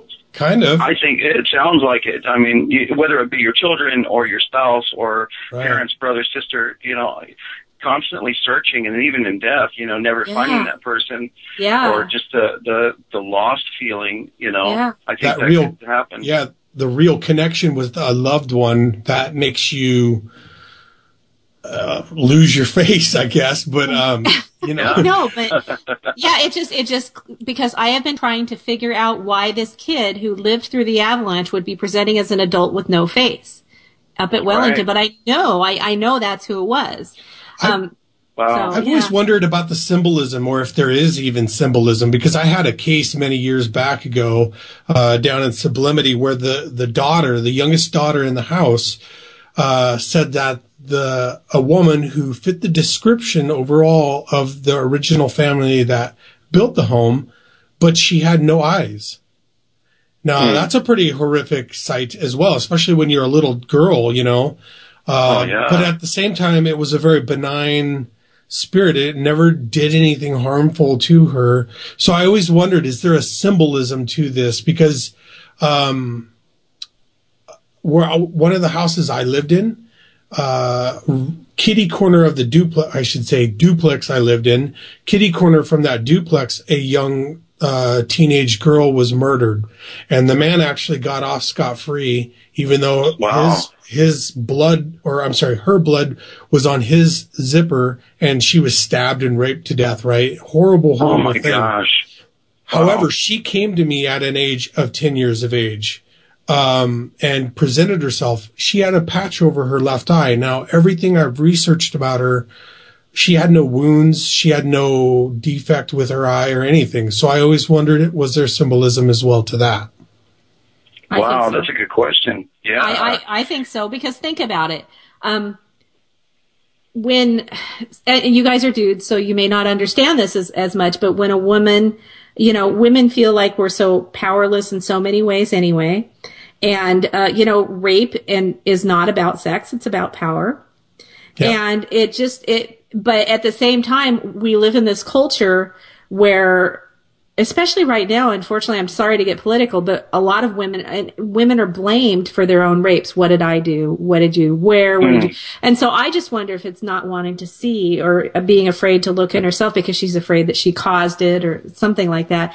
You Well, it's funny you say this because she was she was known to be um, quote unquote promiscuous. Um, I there's no proof or anything. Um, this was just like what the townsfolk you know knew of her and what have you. So the fact that she was going to a party and there were older people, adults even uh, there, um, you know, uh, may may allude to the fact or not, but Yeah. Spirits are Mm. crazy, are, are ridiculously symbolic. I'll tell you that, you know, because they communicate with me. Um, and this is the only place I can say that and not sound nuts, but they talk to me all the time. And, and much of what they do is they talk, they talk to me in symbols. And, um, Symbols. Yeah, oh yeah, they talk to me in symbols. They they will send, you know, like um okay, you guys both know Elaine Davison. One of the things she was saying is that she kept like if somebody was a lawyer, she sees a gavel for justice or things mm. like that. And so and so they communicate in symbols a lot. They tend to be ridiculously symbolic, almost like crazy symbolic like your dreams are, which totally have meaning, by the way. Right. Um, oh yeah. Yeah, so so it doesn't surprise me. Hey, I have a question in chat. Sure. Okay, Bob wants to know since it is said that spirits can present themselves as they want, do you think some appear demonic just to get you to go away? Because that's what I would do. legitimate, really. That's a legitimate. I mean, no, and I mean, that, know, when yeah. I said that that's what I would do, I meant that's what I would do if I wanted people to go away. Well, yeah. I mean, if you if you don't want to be bothered, I mean, if, and you can portray yourself as something, why not? You know, why wouldn't you do something to scare scare people away? Yeah, I think that's possible. Yeah. Bob, do you, you know, think it, there's misconceptions sometime too? Like people think that um, it's uh, malevolent, you know, demonic, non-human, when it's actually this grouchy old man who was alive and he was very you know, he, he was a hermit, basically. He didn't like to talk to people. Do you think that also can be misconstrued by folks as being demonic? I think so. Yes, I think so. I think when, you know, somebody said it, I don't know if it was you, Karen, uh, at the, um, Ghost Conference, but, uh, you know, somebody's a jerk in life. They're that was a jerk me. in death. Yeah, that was that me. was you. That, okay. Um, and I agree with that. You're a negative person in life. You're going to carry that negativity. I mean, we are energy, so you're going to carry that negative energy with you.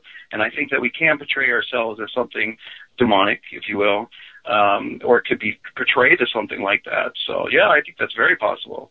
And I need to I need to apologize real quick because I just realized I called you Bob. I think it was because the question came from Bob. Anyways, Aaron, I, I know right. who I'm talking to.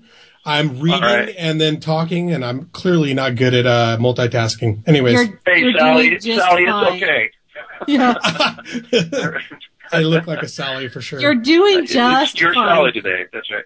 That's right. Well, no, he's Chucky. he's Chucky G today. He's you know Chucky he's, G. He's in I the he's in the co-host. That, he's awesome.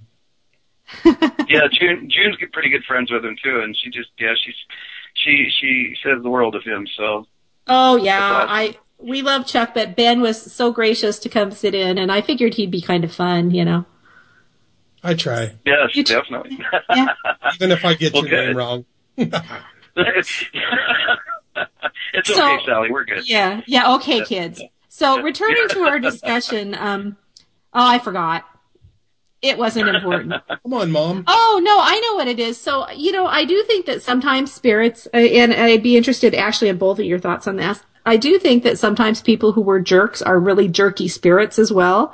But I also yeah. think that sometimes some of the things that we encounter are spirits who might be passing through our dimension who have never been human, but that doesn't mean they're evil. They just misunderstand or they don't they've never had the human experience and so they don't know how to relate to us in any way and so we uh, don't understand it so to us we perceive it as being evil when really it's just we don't understand their experience and they don't understand ours. What do you think guys?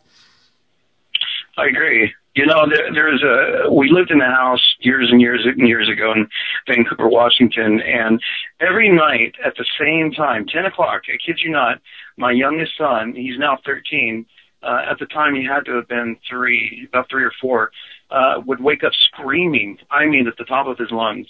And I remember running in, the first time, running in, into the room and he would, he would be standing up in his, in his, uh, in, his bed and pointing at the corner of the ceiling.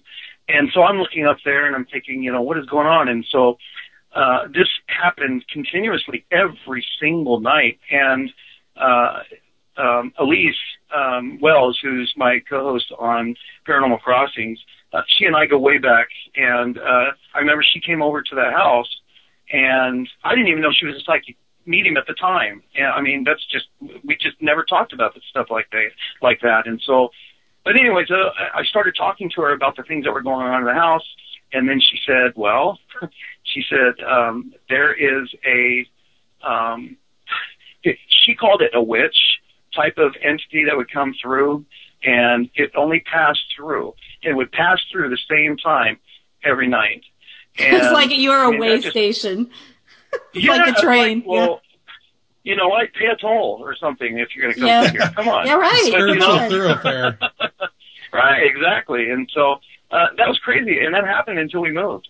Um, but there were some other things that happened in that house, just unreal. But I, I might want to know which house that was offline. Uh, I live in Vancouver, so um, okay, yeah. And and as far as my thoughts on that, I I think that's very true. We do it even in the living world, right? You've got different cultures that uh, come around, and I'll be the first one to admit, you know, sometimes it rubs me wrong when.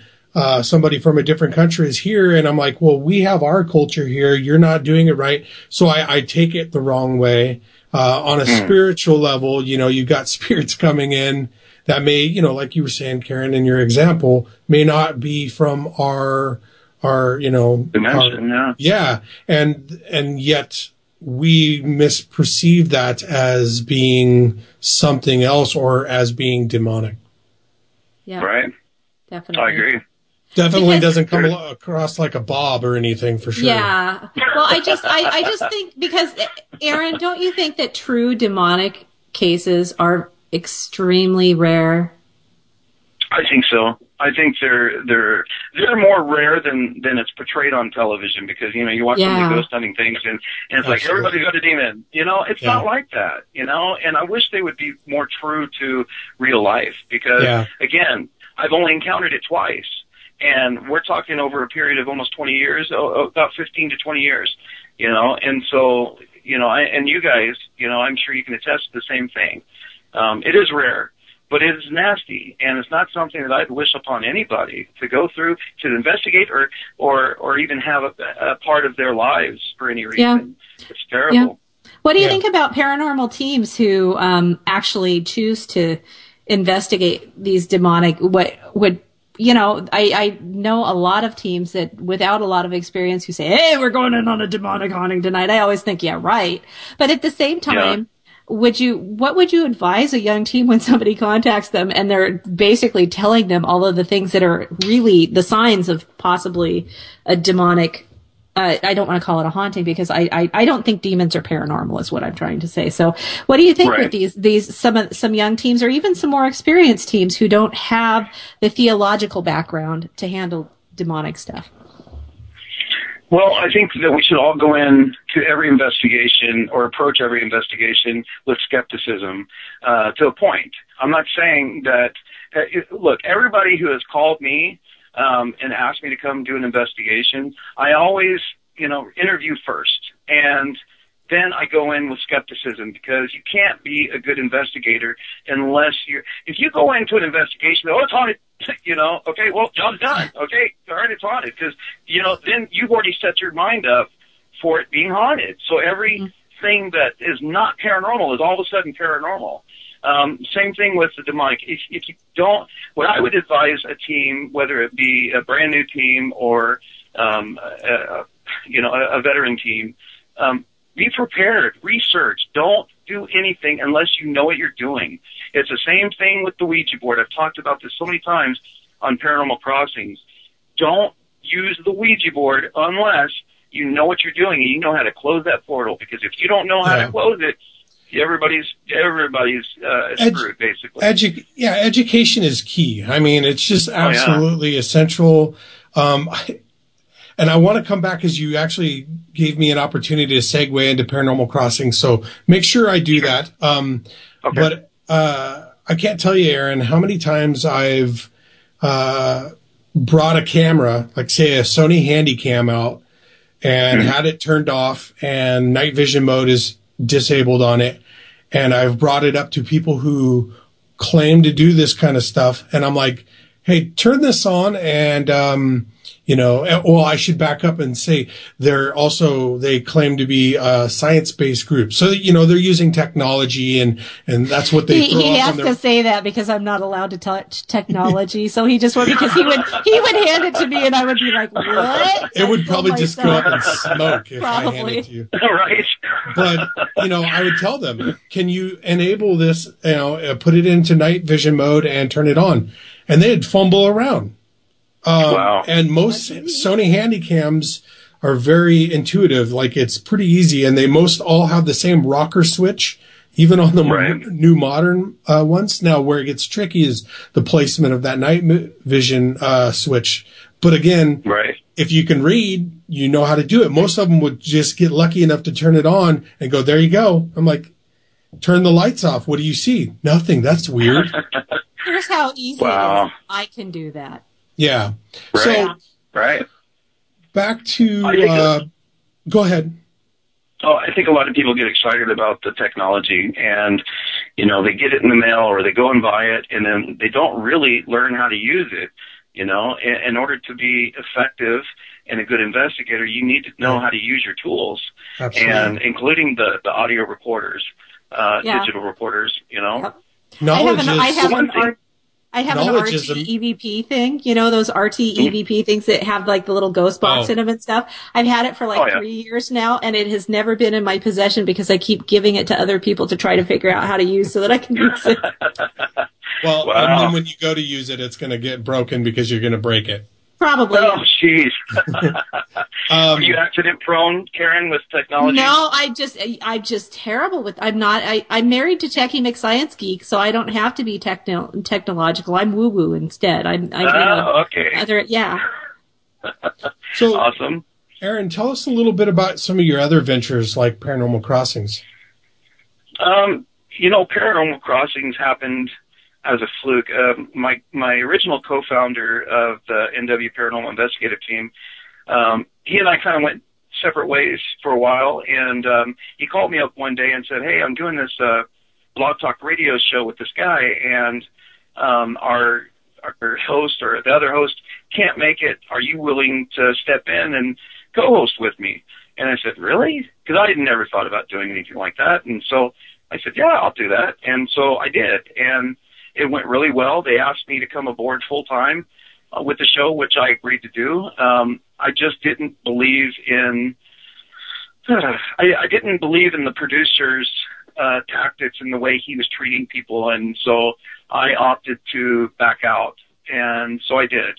Um, then time went on, and I got another call from you know from uh, my my my original co- co-founder, and he said, "Listen, I got my own show now, and uh, my co-host can't make the show. Would you be willing to step in?" I said, "Yeah, I'll, I'll do that. If you're not with this other, you know, this other person, sure, I'll do it." And so he didn't have a guest, and um, I said, "Well, I happen to have a friend who's a psychic medium, which is Elise." And I said, "What if I were to call her and we interview her um, on the show?" And he said, "Yeah, please." So I got in touch with her. She agreed, and she and I clicked. That's the first time she and I um, had done anything paranormal wise together, um, and so we just clicked. So it went so well. The show was great. She was amazing.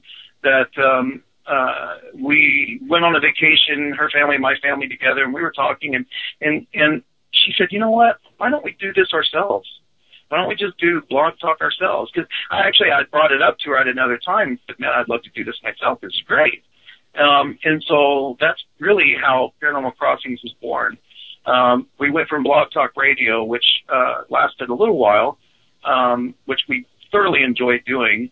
Um, one of our first guests was David Oman um, from Oh, cool. California down on Yeah. Silo Drive. Yeah, so he was a great guest. He was amazing. But um, we had a lot of great guests, um, and I was very successful in finding really good guests for us. Um, but then a friend of mine is an actor in LA, uh, Peter Holden. He's been on, um, oh gosh, he was on that Social Network movie. He was on um, Batman, uh, one of the Batman movies. He was on um, uh, a scary movie called Under the Bed, and then the most current paranormal type movie was Alien Abduction. And so he called me up and he said, "Man, I heard your show." He said, "You got to put this on TV." And I said, "What?" it's not anything I ever thought about doing, right? So I said, "Okay, well, in ministry, I went to um, Metro East Community Media, which is in Gresham, Oregon, and I got certified on all the equipment so that I could film different um, uh, events that we were holding uh, as a Christian-based ministry group. And so having that fresh in my mind, I thought, well, I'll just go to Metro East. and so I did, and again got cert- you know certified on all the equipment, became a producer. I pitched the show idea to um, to the studio, and they just they they were floored because nobody had ever come into that studio and done any paranormal type of show before. So That's then all of a sudden I got the interest of all the staff, uh, and then and others, and so we started the show, and I just did what I was doing with Blog Talk, but you know on camera. Um, we did that for a year, and we had decided to kind of take a little bit of a break. Um, it was a lot of work. You know, you guys do this. It's, it's a lot of work. Um, and so I decided to take a step back. And then what really got me going back into it uh, was Rocky um, from the Oregon Ghost Conference. Um, one, Kristen Gray, actually, from White Light Paranormal Insight, who was amazing, by the way, uh, at organizing that event along with Rocky and the others. They, they did a great job. Yeah. Uh, I Kristen's impressed. I- okay. Kristen, Kristen ran, she ran her, her socks off that weekend. Yeah, she Man. Oh, I love did. Kristen to death. I, I I like razzing her, and she likes razzing me. So yeah, she's uh Oh, she's a very you know- motivated person. She is, and she she was great, and so um, they ended up being on our on our show at one time. But really, um, Kristen had said, "Well, since you're going to speak at the Ghost Conference, well, why don't you have Rocky on your show and and do like a promotional type thing?" And I said, "That's brilliant. Let's do it." So. So I went back into the studio after not being there for about three months, I guess, uh, two, two or three months, and did the interview with Rocky, which he was fantastic. I just love that guy, man. He's just, he's awesome. Uh, and so, yeah, and so really, I got the studio on my back, you know, constantly asking me, when are you bringing the show back? When are you bringing the show back? When are you bringing the show back? And so, uh, I, I'm, I'm, I'm in the talks of doing other film projects. Uh, one with a well-known author, which you also know, uh, Karen. I'm sure you were on the panel with with him, which is Jeff Davis. Oh, yeah, I Um, love Jeff. Mhm. Uh, Jeff's Yeah, a buddy he's of awesome. mine too. Yeah. No, he, he's a great guy. Personally, he's this man makes me feel so dumb. He is so intelligent, you know, and he just He's a pretty smart feel like guy. I'm, I'm- oh my gosh, like I'm in second grade. You know, it's like oh my gosh, Jeff. But he's an amazing guy, and so we're working on a film um, project or, or talking about it, and so. Anyways, that and then I was offered a reality show through someone else, and I agreed to talk about it. So I'm waiting to hear back on that. Um, just got a lot of things going on right now. Man, you're And living really- life, dude. Oh man, and you know, honestly, in October, I, I was so fortunate to meet all you wonderful people at the Ghost Conference. Um, and I met Nicole Strickland, and she she's amazing. And Yeah. she, we're talking about going to California in October. Um, me and uh, Steve, who's on my team, the one who who has to have surgery. Um, he will be having surgery soon, within the next uh, couple of weeks to a month. And so once he's completely recovered and everything, we're going down to California and we're going to go. His brother is a helicopter pilot. He also was a um, helicopter pilot in Vietnam, and he is part of an organization, a nonprofit that buys Hueys, and which are the helicopters from the Vietnam era, and they restore them to their original glory, basically. And some of these, uh, they're they're talking about how the guys in the in the hangar and women who, who work with them to restore these, there's a lot of paranormal activity going on. So Steve said, "Oh my gosh, I would love it for us to go down there." So we set it up, and so we're actually going to go down there in October. But talking to Nicole, um, we might hopefully um, go and meet with Nicole, and I'd love to investigate the um, Queen Mary because I've never been there. Yep. So hopefully, the month of October is going to be filled with uh, California paranormal stuff. Very cool. So, and Nicole, we'll. Nicole is go- going to be on the show here in a few weeks, and she's also starting. Awesome. She's starting to write for Paranormal Underground magazine. So I saw that. Congratulations, Nicole. I'm excited. She she's awesome, and it was just it was an honor to meet her, and and uh, she's such a sweet person. And my condolences to her and her family for their recent loss. But uh, she's yeah, a great person. Yeah, definitely. So, um, I've only seen a few of the paranormal crossings. I'm sorry. I always mean to, whenever we That's have a guest coming on, I always mean to like binge watch and then like Hmm. life gets life gets away from me somehow. I just don't know why. Oh man, what? I know. Life, so what? I know, right? The you know, I. Yeah. I know, and I always have so many projects in the hopper. I have like four or five different projects going right now. I'm kind of juggling. But anyway, so um, explain the format. So what I saw was like interview format, but there's other stuff Yes. you do too. Um, other stuff on the show, or Or is it is it all interview format, or do you go out? And, it's it's all interview. It, it- my thing was okay. We see the ghost hunters on TV, you know, and all these different uh, ghost hunting shows and stuff. I thought, you know what? Let's sit down and talk to people in the paranormal field I like because. I find that sometimes more fascinating. So. Um, I, I, I, we've been doing that, and that's what we did for a long time, and that's really how I met June. Um, June actually, I was advertising for Halloween um, last year. We were having a Halloween special, which uh, we were the the lucky ones to get in the hour and a half Halloween special slot at the studio. So I was very excited about that, and we invited a live studio audience, and Oh, cool. um, June had answered that ad, and um, and then while talking to my director, because I have a million other things to do, I had him take the calls and and organize that whole event, which he did amazing. Steve Zahn, by the way, did amazing, amazing guy.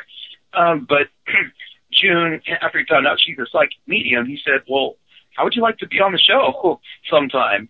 And so that's how that happened. And um, so she became a guest. She was a guest on my show uh, twice. You only saw once because the first one I can't explain it, but the first taping I had her and Tish Paquette, who's also a wonderful friend and psychic medium as well. Um, I had two shows that night that I filmed, and back to back, June didn't make it for some reason. We used all the same equipment in the studio. We didn't change anything, but mysteriously, June's whole interview was gone. Even the studio couldn't explain it. Yeah. So I was embarrassed, and June had kept asking me, "So when's the show going to air?" I have so many people asking me, "When am I going to be on TV?" And I said, "Well, here's what happened," you know. And I and I told her, and she goes, "Oh, well, I figured that would happen anyway." I said, "Why?" And she said, "Because they won't let me be on. They don't. They don't want me to come on." I said, "Who's they? what are you talking about?" And so she started talking about the the, the negative entity. Don't want her to talk about it. Um, or the dark side of paranormal. And so I invited her to come back. I said, "Would you please come back and let's do it again?" And she agreed. Uh, Elise was out of town and couldn't make it, so my wife actually co-hosted with me. I, is that one of the ones that you saw, Karen, by chance? no, no, it isn't. I saw it. I watched, uh, you know, the White Light Paranormal one. Oh yeah, they were Because they're my, I had so because they're my with that group. friends. Yeah. Oh I yeah, they're they're awesome. Um, and and I would love to have them come back on again. But anyways, um, I have you guys on too because I I am planning on. They want me to sign up for another series. I'm just not prepared to do another series right now, just because of the time uh, that that it takes to do all that. But um, Right. I will be doing special shows maybe once a no- once a month or, or that type of thing. So I'd love to have you guys on too. So You come um, up. You come up to Wellington with me. That would be your show. All right, that sounds good. We'll do it. So I actually have a guest suggestion for you. Because Okay. that's this is exactly why you came on my show. Do you know who Kevin Okay. Mannis? Do you know who Kevin Mannis is? The name sounds familiar, but honestly, I don't know who that is. He is the guy who uh, bought the Dybbuk box at auction originally, and he lives down in Portland. Oh yes, okay, yeah, that's why I know the name. Yeah. I've seen him before. Yes, I know what you're talking about. That's who you need to have on. That's who you need to have on your show. I don't know if we still have Kevin's contact information, but if you're interested, I can get it for you. Oh, absolutely. That would be awesome. You know, it was cool. I haven't released this particular. Well, let me finish this Joan shoot Okay. or uh, June show real quick. Oh, so okay. we're in the sh- we're doing the show. She said, "I'll bring Michael with me this time, Michael the Archangel." And I said, "Okay," you know, because you know it sounds a little weird, right? Yeah, So you're I'm so like, you're okay. watching for her to walk in holding hands with some big glowing dude with exactly, wings. or John Yeah. Travolta. You know, I mean, that's Yeah. what I'm thinking with Wings. So, anyways, uh, which I love that movie, by the way. But anyways, um, so she she comes in and we're talking before the show. She's amazing, and uh, we finally were on the set, and um, I said, so incidentally, I said you had mentioned um, that you were going to bring Michael with you, um, and ward everything else off so that we can do the show. And I said, is he here now? And she said, yes, he is. And I said, really? I said, well, where is he? And she said, oh, he's sitting up on the ladder. And I said, really? Okay. And I looked up at the ladder and I, I asked the people in the control room, I said, can we have the cameras point to the, to the, to the ladder? Cause I'm thinking, of course, now I'm investigating, right? Here I'm doing a show, but now I'm You've- investigating. So Yeah, you've I'm switched thinking, okay, modes. Exactly. So we're not going to see him now, but we'll see him on film, right? So Right. that was my thought process. So we had two cameras look up there, and June says, and he's waving. And I go, okay. And he's waving. Okay. So, I, you know, I'm waving to him. So as we're talking, um, she said, actually, she said, um, I can just bring him back here. And all of a sudden, I felt, this is before my wife spoke, spoke up about this, but uh, I felt something pass through my body that I've only felt one time, and that was doing an investigation at a private residence in North Portland, and an entity ran through me. That's what I believe is, is what happened, and I had never felt so. It's that that energetic, like sticking your finger in a light socket or a light Yeah. bulb socket or something. You know, Yeah. it's just a burst of energy, and just I mean, I was like, Ugh, you know, and so Your whole body buzzes. Oh yeah, and, and I had in my heart. I mean, I felt it in my heart, in my chest area, and Mhm. I just thought, oh my god! And here I'm on camera, so I'm not gonna be like, oh my gosh, what is that? You know? and so I'm trying to kind of hold it together, trying to be a good guy, right? And uh before I could say anything, I was just like, wow. And my wife said, okay, wait a minute, before you say anything, she said, the whole time she was sitting where she was sitting on the set, there was the air conditioner that was blowing right on top of her. And for about four seconds, she felt a block of that air right when she said that she was bringing Michael over. And I'm, I, I, right at that time, none of us heard any, well, Christina and I, my wife, we didn't hear anything. But June, I, I asked her, I said, can, can we see him? And she said he won't, he's not allowed to show himself to us. Um, she can see him through her third eye and everything, but we're not allowed, I guess, to be, he's not allowed to see. So anyway, she reached over, didn't say anything to me, just kind of reaches over and touches my head, my forehead. I'm like, what is she doing? And the second she made contact with my forehead, I kid you not, I saw a wing, a white wing, go, uh, it like spread out behind her halfway down the studio and then come back. And it was just in an instant and I was, blo- I was seriously blown away and I was Yeah. speechless. I didn't know what to say. So in reviewing the show, now what she told me after the show was, you'll have to go back and watch this show. It's it's episode number twelve, and I say that because you'll find it very interesting. I'm not gonna because I, I want you to watch it, so I, I'm not gonna Okay. tell you what it was, but Okay. there's something that happens at 37 minutes and around 44 seconds, somewhere around there, right after Okay. my wife says there's a break in the air. Episode 12. Okay, so I 12. have I actually do have time tomorrow between like 2:30 and 3:30. Will that be enough? That's perfect. And listen to that spot and uh, listen to it with headphones and you tell me Okay. uh, you'll have to either call me or send me a message and tell me what you think you heard. Okay, I will. We're we're, we're, face, we're Facebook friends, so I can do that. Yes, ma'am. Um, but so Fascinating. um, do if you're interested in somehow getting in contact with Kevin, I can. Uh, you know, I I know Jason who owns the Dybbuk box now, and I'm sure that he can put me in contact Oh, wow. with Kevin. Yeah. So Absolutely. That would be amazing, actually. Yes, yeah, I'd well, love that, have you please. seen Thank some you. of those things where where uh, either Kevin or Jason are in studio and the stuff that happens? Oh, it's crazy. I have Yeah. it Absolutely myself. Oh crazy. yes, we've had we've had Well, Jason know- on the show many times, and one night we had both Jason and Kevin, and we oh Cheryl may have Kevin's contact information too, but anyway, yeah, we have had so many weird things happen when we've had Really? the Dybbuk box. Yeah, it's it's love the Dybbuk box. I anyway, would love but to be around that. Well, you know we, Well, you know, we had it. Here- We had here's the, something that'll blow you away. Okay, so yes, I, I'm a minister and Yeah. uh, been in uh, you know ministry for a long time. I grew up Jewish. Oh, so the Dybbuk box Yeah. would be of great interest to you. Then you need to read Jason. You need to read Jason's book about it. It's just called the Dybbuk box. Um, Do we so do we have time for one more question? One more, we really quick question, yeah, and then I'm gonna need to because I need to let Aaron shamelessly self promote because that is a big part of what we promise people who come on our show. Oh well, thank you. So go ahead All with your question. Well, I I don't have it. I'm seeing that Bob has another question. You're going to have to relay it. oh, would you put more credence in what a psychic picks up over what you get on some of the tech equipment? More credence over over what a psychic gets. Uh, yeah. So he's. I think what he's asking is which which do you give more weight to? Uh, equipment Oh. evidence or psychic evidence? Psychic. You can't call it evidence. What do you call it? Psychic information. Intuition. Yeah. Yeah, I, you know, honestly, for me, it's been psychic. Um, just because I know these psychic mediums so well that I work with, and I trust them, and I think that uh, that there's because oftentimes they're picking something up that the equipment's not. So look, for those techies out there, the equipment's not 100%, and neither are the psychic mediums, and they'll be the first ones to tell you they're not 100%. Right. No. But there's oftentimes they're picking things up that the equipment's not. Yeah. So, You're, you're absolutely right. We can tell you where to point your equipment. So, are you ready to Exactly. shamelessly self promote, Aaron? absolutely, I am. Go, Aaron. So you can get a hold of me at Aaron, A-A-R-O-N dot N-W paranormal at gmail.com, or you can go to my website, which is www.nwparanormal.net. You can also find me on Facebook because I shamelessly have three Facebook pages, Aaron Collins, Paranormal Crossings, and NW Paranormal Investigative Team. You Okay. are a busy Okay. man. Okay. I am. And, and, and Paranormal Crossings is on YouTube.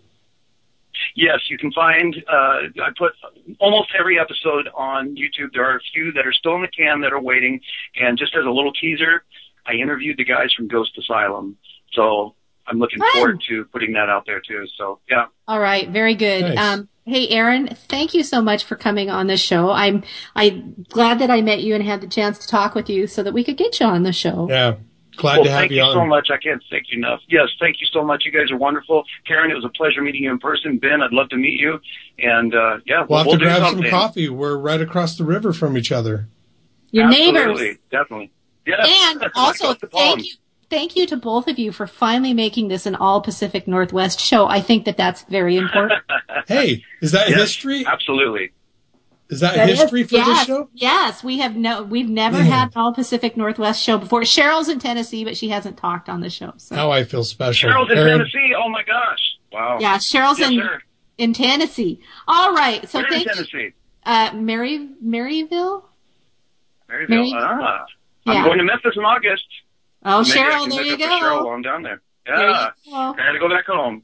Anyway, thank you All so right. much, you guys. I really Thank appreciate you. it. You guys are awesome. Yeah, have a great night. You Thanks, too. Aaron. Bye-bye. All right, good Bye. night. Thank you. Uh. Ben, you survived your first paranormal underground. Is this is this a gig that you would do occasionally? Like if Chuck or I took the night off, you think? I would love to. It's fun. It's it's uh, uh you know as long as I keep my my um you know guest names correct. That's Oh, what no. I get. That's what I get though for like uh reading and listening and then like thinking about my you know Multitasking. yeah, whatever. I mean, you know, Aaron's a nice guy. He knows he knows it was not meant as uh, you know, disrespect, but yeah, Uh-huh. I was just like, "Oh, did I call him Bob?" You did, but I understood where it came from, and you noticed that I wasn't like waving my arms at you or Yeah. anything. It was fine. It's it was, and you you've done very well, and I do appreciate you sitting in for Chuck. It's it's always fun when it's somebody that I know fairly well, and that you know it, it's and it's good to get people who ask different questions too. So nice I work. agree. I Yeah. agree. Okay, Cheryl. Now it's time. Now, now we're we're out of the Pacific Northwest portion, and we are into the tell us what's going on, what's coming up. Wow, I feel so out of it. I don't belong. You don't. One of these things just doesn't belong here. Karen, is it me or you? Uh, I can't understand her. She's from Tennessee. Oh. I have a hard time understanding It's Tennessee. twang, right? Yeah, I, I'm actually from California, but I currently reside in Tennessee. So there you go. righteous dude, righteous. Um, that was a great show. Well done. Thank you so much, Ben, for for sitting in for Chuck. You are awesome. I was honored to be here, and I hope um, at some level I was able to kind of you know fill his big, big shoes. So Big Chuck E. G shoes. Yes, Yeah. yes. Well done. right. Well done. Um, so next week, I'm sure you're you want to know what's going on next week. We have A little bit, yeah. a little tiny bit. Uh, Mark, um, uh, May 21st, Mark Leslie. He is the author of Tomes of Terror, a super, supernatural tour of bookstores and libraries around the world, focusing on the ghost stories from haunted locations. Wait, he writes about books. um, I get the picture that the book is a supernatural tour of bookstores and libraries around the world. However, Okay. that's a probably very genius concept. If you're Yeah. writing about books, you've got, I mean, you'll never run out of content. No, and well, no, but he's writing a book about places that it's like it's like Patty's idea that what she thinks we should do is we should go on a haunted gift shop tour where we just go to haunted places and buy one thing from the gift shop. Oh, we I don't see. investigate. we just go and buy something from the gift shop and leave. I mean, yeah, you know, yeah. Okay, idea. what else? Good What- idea. and What Chucky, else? Chucky will be back next week. Chucky will be back. May 28th, we have John Weiss on, um, author of Life Goes On, A Skeptic's Afterlife Education. Yeah, yeah. And then June. You know how much I dig topics like that. Yes, I know you like them a lot. Yeah. June 4th, yeah, you were just talking about her, I think, briefly. Nicole? Strickland will be on. Uh, she is the founder and case manager of San Diego Paranormal Research Society. She is an author. She has done extensive research on the Queen Mary Okay. and um, many, many, many other things. So that will be a very And that'll be fun. show. Cheryl, you've been on the Queen Mary. Oh, I love the Queen Mary. I'd like to check that out, even Love though I, I tend to uh, try to avoid the really popular places. Yeah. Um, that one's one that I'd really like to. Yeah, the Queen Mary is a great location. Um, so I would highly recommend it. I, I miss it. Well, I wanted to go the year before we moved, but we never even got a chance to go a final time. So maybe when we're back to visit, we can go again. Work, work, work. It's what we do. Yes. We dig, dig, dig, dig, dig, dig, dig, dig, dig the whole day through. That's the, uh, isn't that like the, uh, Snow White and the Seven Dwarfs song? Sounds we dig, familiar. dig, dig, dig, dig, dig, dig. It's what we like to do. And you're singing Sorry. again. And you're I know every show must be musical. Chuck has Chuck has told me I must sing on every show. Yes. There you you go. go. You got it in there. Mission There you go. complete. That's right. There you go, Chucky G. Even though you weren't listening. Um. Okay. So, and magazine. Do we have something new coming out? Do we? yeah, You know. Yeah, we do. The May issue um, will be out shortly. Um, on the cover will be um, the Ghost Adventures team, Steve and Amy. They are doing another Q and A That's not. us. That's not Ghost Adventures. Oh my gosh, did I say Ghost Adventures? I apologize Uh-huh. to Steve and Amy.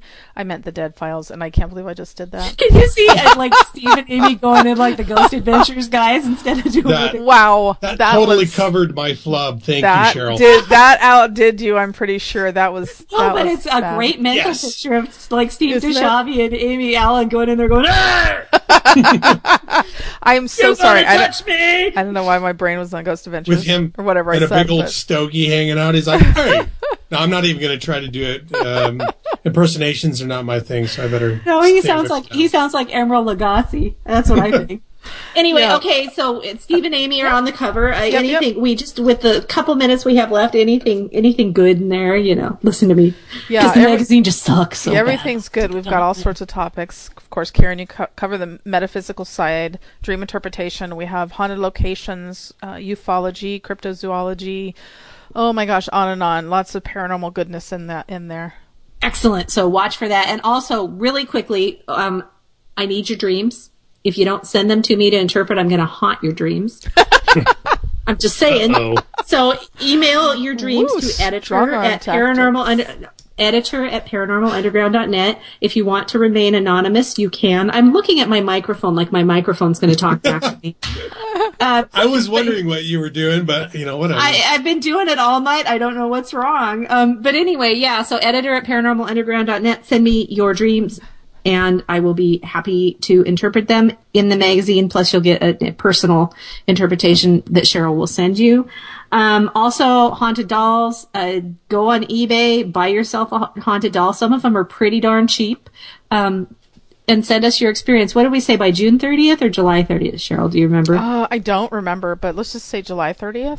by July 30th so that uh, and it's it's for an article that's going into the magazine we're we're trying to find out you know if there are legitimate sellers of haunted dolls or not so please do that um, okay so it's time to wrap up ben thank Yes, you very ma'am. much thank of you Of course. Thank Yes. you. it's been a lot of fun cheryl you know thank you because Yes, thank you, we Cheryl. couldn't we couldn't do this without you. Ben, I also have to say that we kind of were were a little bit lazy with this show because as soon as you found out you were going to be co-host and you were like, "Can I contact a guest?" And we were like, "Yeah." You add Sure you quite can. a bit of em- emphaticism to that. Um, uh, no, I just wanted to make sure I, wasn't just being that. You know, I'm No, getting know. a free ride, so I want to Well, you were you were so helpful, and Cheryl Yeah. and Chuck and I are like, "Yeah, you can do that." I was like, I just, well, as you remember, I was like, okay, well, tell me what I need to say because I didn't want to like you did uh, great. pitch Yeah. the show wrong. Like, yeah, you know, we're gonna be uh, uh, talking about the Bahamas and Like it's Boner and the Clemens morning show on the Crazy KZ or something. exactly, exactly. Okay. Anyway, so here's the thing. We got to wrap up. Uh, thank you to Ben Robinson. Thank you to Aaron Collins. And thank you to all of our listeners. You're listening to Paranormal Underground Radio here in the dark, here on the Hazy Radio Network. We'll be back next week, 7 p.m. Pacific, 10 p.m. uh, um, Eastern, other times in the flyover states. Thank you. You guys have a good week. Good night. Have a good night, everyone. Night. If you'd like to be a guest on Paranormal Underground Radio in the dark, email us at editor at paranormalunderground.net. And until next week, remember this. If something looks out of place or doesn't feel quite right, it could just be something